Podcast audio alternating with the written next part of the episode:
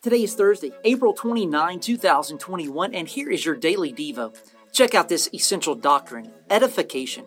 Edification refers to the progressive growth and maturity of the church, both individually and collectively. The Bible talks about different ways maturity or edification may happen, such as through the fellowship Christians share with one another. In addition, edification takes place through the church's preaching and teaching of Scripture, helping people understand and internalize the whole counsel of God.